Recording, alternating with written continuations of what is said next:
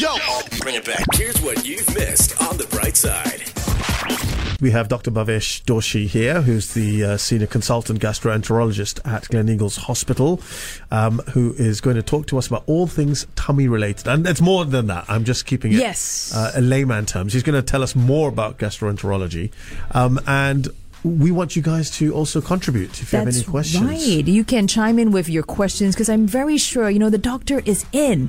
Give us your questions, share with us your comments, and it might just win you a three hours art jamming workshop for two. This is worth $110 from Sims Galleria. So welcome to the studio. Let's start us well. Tell us a little bit maybe about yourself. Okay. Uh, well, first of all, thank you very much for having me on the Our show. pleasure. It's uh, it's a real joy to be here. Um, well, my name's Bhavesh, as you've heard. Um, I'm a gastroenterologist. I've been in uh, private practice for just less than a year. Okay. And before that, I used to be in National University Hospital Wow. uh, as a senior consultant gastroenterologist. Yes. And um, uh, yeah, I've decided to take the leap and, and move into private practice. And uh, I felt like our information uh, that we that we sort of put out there for our public uh, needs to be slightly um, strengthened, and, Okay. and and we probably need to discuss a few things. Uh, to educate and and um, uh, help our audiences sort of uh, understand really. Perfect. And this is a great platform to do that. Yeah. Yes. So, to that end, Doctor, Yeah. can you tell us what exactly is gastroenterology in, in the simplest of layman terms? Because people think gastro, they think immediately stomach only. Is, is it more Yeah. than that? Uh, it is. Yeah. It is. So i- it's it's technically it's gastroenterology and hepatology. Okay. Uh, and that involves the care of um, anywhere between um, the mouth and uh, to the back passage. Um, Right. Wow. So that involves the stomach, the colon, the small intestine, the esophagus, the pancreas, the liver. That's a Um, lot. That's Yes. that's a lot. Yeah, lots of uh, major organs in the abdomen. Actually. I just want to say thank you on behalf of everyone tuning in and myself for taking such big care of such a huge. That's a, Actually, like a lot of area. more there. than fifty percent of the body. Yeah, yeah, absolutely. So, what are some of the, the most common uh, gastrointestinal problems that, that you encounter? Yeah, so look, um, I think the commonest that we see is something called dyspepsia, which is just acid related symptoms. Right. The um, easiest way to describe it is just indigestion. Yeah. Uh, so that's probably, uh, as a specialist, that's what we we would see. I think uh, in primary care it might be slightly different. So in primary care, you might potentially see gastroenteritis, uh, you know, diarrhea, and those sort of uh, uh, symptoms that uh, are not that uncommon. Uh, so slightly different from what the uh, GP sees. Yeah. Is this known as it's like acid reflux, right? Yeah, it's that's most right. common.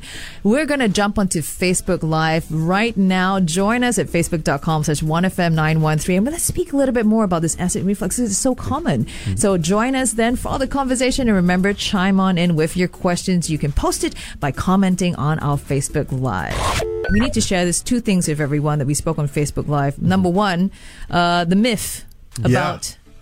Gassy Have- drinks uh, when you have an unsettled stomach. You're saying yeah. So, try to avoid that, actually. yeah. So if you've got if you've got acid related symptoms, Yeah. um, uh, you know, upper part of your tummy, burning sensation, I would suggest you avoid uh, carbonated drinks because that can make it potentially worse. Oh, So you know, all this while, um, I actually, I've we've all grown up being told, "Oh, Yeah. have that to settle," Correct. and it just makes you feel better. And as you say, it's probably the Yeah. the, the sugar rush Yeah. rather than anything else. Yeah, it may not be such a bad thing in people who have uh, diarrhea in terms of uh, rehydrating them. It's Okay. just fluids. Right. Uh, but you know there are better rehydration fluids. There's so much better rehydration Electrolytes and stuff, right?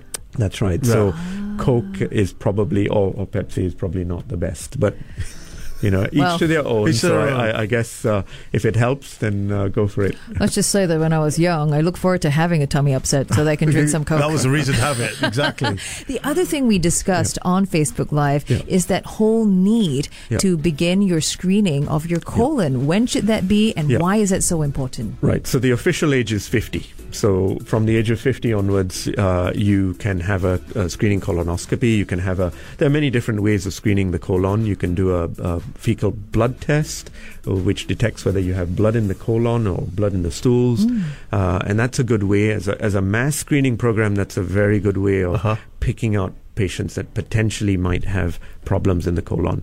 Doesn't necessarily mean that you have a problem if you have blood in the stools.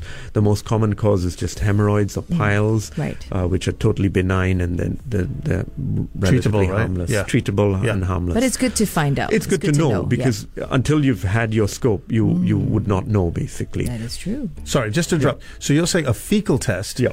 I- is, is as good as having a colonoscopy? No, no. A fecal Okay. test is the uh, is the preliminary Ah, step be- okay. before you have a colonoscopy. Okay. But you don't necessarily need to have that. You can go straight to a colonoscopy. Okay. Um, I did that for myself and Okay. my family members. So uh, just straight to a colonoscopy. Now, a lot of people get scared Yeah. when they hear colonoscopy. That's to be true. to be honest, I've had one Yeah. because my family had a history Right. of colon cancer, and I had one in my twenties. Right. Oh. I think just Yeah. just to be safe, kind Oh, of thing. okay. Um, I, I, I got to be honest, it, Yeah. it wasn't the most pleasant experience Yeah. I've ever had. Yeah. and I had it, I, I was spit roasted because I had the What? gastroscope Yeah. as well at the same time. Not not at the Oh, same time. Not at the same moment. Uh, but but. Um, I had two, one going down my mouth, Yeah. one going up my. uh, but it would have been done sequentially, so they would Right. have done the top first, and then Okay. and then It- turned the bed around and done the. it just the I bottom. felt like Yeah. you know I was being turned think- around and Yeah, yeah. Or- But, yeah, uh, It wasn't- I Sounds like a that, very yeah. traumatic experience for him, even though it Yeah. was maybe one after the other as, Yeah. as per procedure. I think to him it felt like no. It probably felt, Yeah. but also, like, how do we how do we um, allay those concerns for people Yeah. who, Yeah. about having a colonoscopy? Okay, so the great thing about having it done in Singapore, Yeah. um, in any location, is that it's done under full sedation. Yeah, So we, we give sedation to all our patients. Uh, I've worked in countries where Mm. uh, endoscopy is done without sedation. No. Uh, yep, yep. So um, and and the top, uh, which is to me, um, you know, I, I would feel that it needs sedation.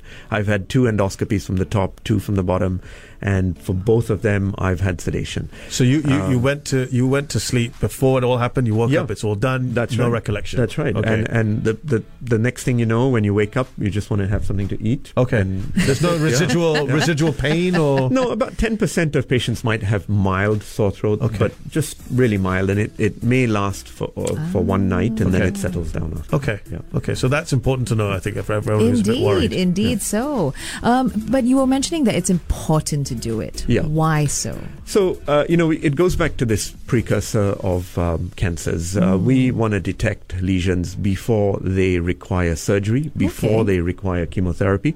If we can find a polyp and remove the polyp uh, before it becomes a cancer, it takes us five minutes maybe to remove it, and that the job is done. And the patient doesn't end up having a year, years later doesn't need to have surgery, doesn't need to have chemotherapy, and all the pain and trouble that that brings along. And cost Yeah, as well, cost, you know, right, and yeah. just how it really can affect your health with the recovery and all that. So Yeah. it's really it's beneficial all in all. Yeah. Go and get your colonoscopy done. Uh, what are the ages again? Is your son in your late forties, or you said from Yeah. fifty onwards? So look, if we're doing it as an official um, cancer screening program, then it's from the age of 50 onwards, uh, unless you have a strong family history of Yeah. colon cancer, in which case you do it much younger. Okay. So you are right to get yours done right. earlier. But should I? Because Yeah. that was my twenties. I should probably go again. Yeah, if you have a strong family history, I mean, I haven't asked you your age yet, Yeah. so uh, I'm not far from fifty. I'll Yeah. tell you that. Yeah. I'll Well, tell you I, that. I'm, I'm I'm just below 50, and I've had Right. two sets of scopes myself. Okay, so I should- So Well, should, I guess, you know, doctor, you're walking the talk. Yeah. You know what I mean? You're walking the talk, you have telling to your patients you have to that demonstrate it to your patients, right? you have to show right. it. Yeah. We're going to jump onto Facebook Live, and uh, we've got some great questions about just that whole idea. What happens when you have a tummy ache? What should you look out for? When is it serious? When is it more Mm. than just a tummy ache? Find out and join us on Facebook.com slash 1FM913. We asked you uh, what are some of these harmful myths and misconceptions about uh, GI or gastrointestinal problems, and you mentioned about disease gallbladder removal. So could you take us through that once again? Yeah, so most people have healthy gallbladders. They have no issues with their gallbladder. Uh, some patients may have stones in their gallbladder, and they're Right. absolutely fine. They don't need to have the gallbladder removed. There's a very small proportion of patients who have stones in the gallbladder where the gallbladder uh, gets into trouble with the stones. So either infection, Yeah. Uh, inflammation. Okay. Uh, rarely one of those stones drops out into the bile duct and causes a blockage of the bile duct because the ouch. gallbladder is connected to the bile duct, Bile duct, yeah. which is coming from the liver. Sounds So- painful. Yeah, yeah, that, that is extremely painful. painful. It is, Oh, it is, unfortunately. So, in those circumstances, in that small group of patients, we would recommend that they have their gallbladders removed. Not everyone, Okay. not everyone with a stone in the gallbladder needs to have, Have their gallbladder removed. removed. It's just that small proportion of patients. Yeah. And and uh, what I'd asked you earlier as well Yeah. was, um, how does that affect, uh, say, diet and all that after uh, Yeah. removal? So Ah. typically, patients tend to go on a low-fat diet Okay. because they realize that uh, on a high-fat diet without their gallbladder, they might not be able to digest all the fat in their diet. Sure. So they tend to naturally just go on to a, a, a healthier diet. Ah, as in like it makes them feel uncomfortable when they go on a high fat diet, or Uh, what are the symptoms some that we're patients, seeing? Some patients who've had their Oh, gallbladder removed Okay. may find that they get a little bit more loose motions or, or softer motions Okay. when they have uh, excessive fat in their diet. Right. So they tend to watch their diet and, and eat healthier basically. So it's so we do become Yeah, healthier. auto- Yes. Yeah, absolutely. And But- spicier as well? Was that? Uh, no, spicy foods generally, I mean, they might cause pain and discomfort, Yeah. but it's more related to the acid in the stomach. Okay, uh, okay. the spicy I food. yeah. see. But you're you're saying that it's a harmful myth that people believe in because they don't want to have the gallbladder removed. You said that on Facebook Yeah, Live, right? And actually, Yeah. it's okay to have it removed. Yeah, I mean, there are plenty of people without their gallbladder, without their tonsils, without their appendix, who Appendix, are yeah. doing absolutely fine. Exactly. It's true. Yeah. Yeah. So, So- basically, the gallbladder, like you were saying, is just a reservoir. It It's a holds, reservoir, yeah. but the stuff that it holds actually Yeah. comes from the. Uh, from the liver. It's, it's the bile Ah. juices that are produced by the liver and contained within the gallbladder. I should have paid more attention in my biology class, but I learn now. Hmm. So, doctor, before we let you go, I mean, let's let's talk about some of the, the key takeaways Yeah. from a gastroenterology Yes. perspective. Yeah. What would you advise people to do out there? Yeah. Okay, so I think we've covered most of the important things. Okay. Uh, I think if you develop symptoms and uh, if they're persistent, they don't settle with medications. Don't don't wait. Right. Uh, get it looked at. Uh, Go and see your doctor. Get your GP to to get you to be Referred. referred to Yeah. a specialist. Hmm. Uh, get that checked out. Uh, there's lots of tests that we can do these days to, to detect these symptoms. Okay.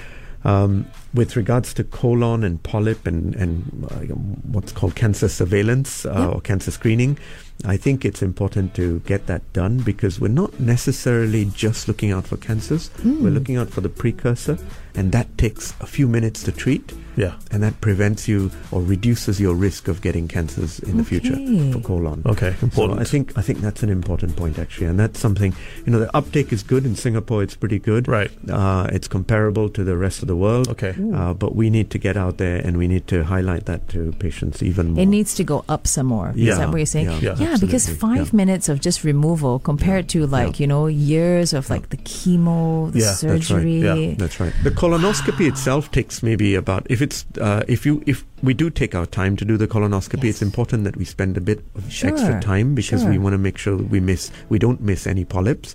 Uh, so the colonoscopy itself might take 20 minutes, Ah. uh, an additional five minutes to remove a polyp, and that's it. That's and it. that saves you, as you said, surgery, Yeah. Yeah. A lot of un- Yeah. discomfort later Yeah. on. I just want to say that I've had some of my best naps under Yeah. GA. Yeah, absolutely. had That's the yeah, best uh, sleep, that's the and extra boy, did I need it. right. Yeah, Yeah, yeah, yeah. I woke up feeling refreshed. I'm like, hey, this Yeah, is great. yeah, absolutely. So, Doc, how, how can people get in touch with you or, or find out more if, if they want to, you know, have a consultation or anything like that? Yeah, um, so we're on we're on Google. If you just Google Gastro Health, um, will will come up. Uh, Gastro Health uh, Singapore will come up. Okay. Uh, Okay. Dr. Doshi or Bhavesh. Uh, B Dr. H A V E S H, the way. Yes, Yeah. that's right. Okay. Yeah. We'll definitely share the details with you uh, on our web, on our uh, Instagram as well as our Facebook Live. but you. let's thank Dr. Doshi for joining us Thank you here so on much. 1FM. Thank Thank you very very much, much, both of you, for having me this Our morning. pleasure. The Bright Side with Carol, Lavinia, and Shehzad. Every weekday morning, 6 to 10 a.m. on 1FM 91.3.